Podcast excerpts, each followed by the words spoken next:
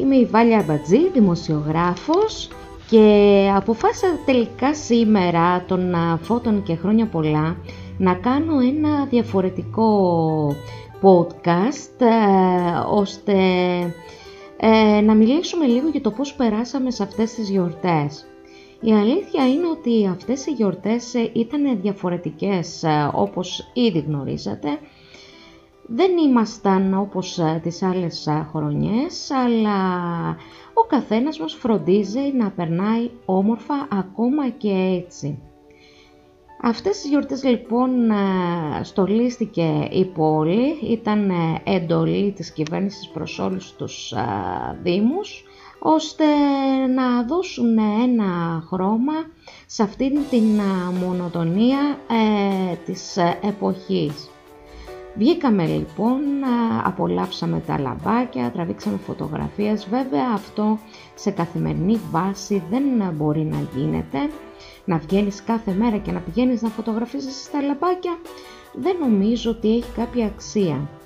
Αξία έχει να είσαι με ανθρώπους δικούς σου, να περνάς όμορφα.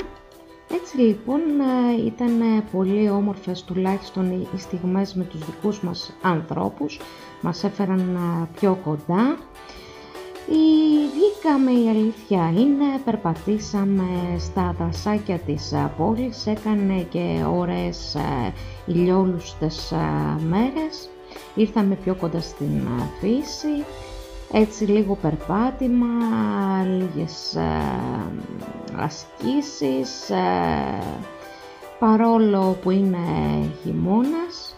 Στολίσαμε το σπίτι, βέβαια κουραστικό είναι και όλο αυτό, δηλαδή πόσο να το κρατήσεις στολισμένο το σπίτι σου. Εγώ ήδη το έχω ξεστολίσει το σπίτι. Και κάπως έτσι λοιπόν πέρασαν οι γιορτές ε, και με αρκετό φαγητό.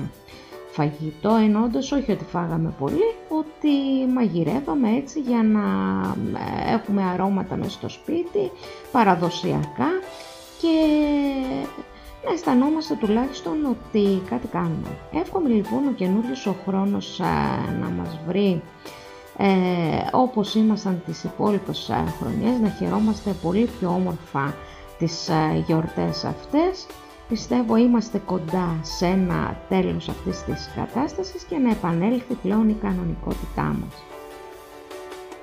Ήταν η Βάλια Άμπαρτζή και θα είναι μαζί σας πάλι με ένα σύντομο podcast. Ευχαριστώ πολύ.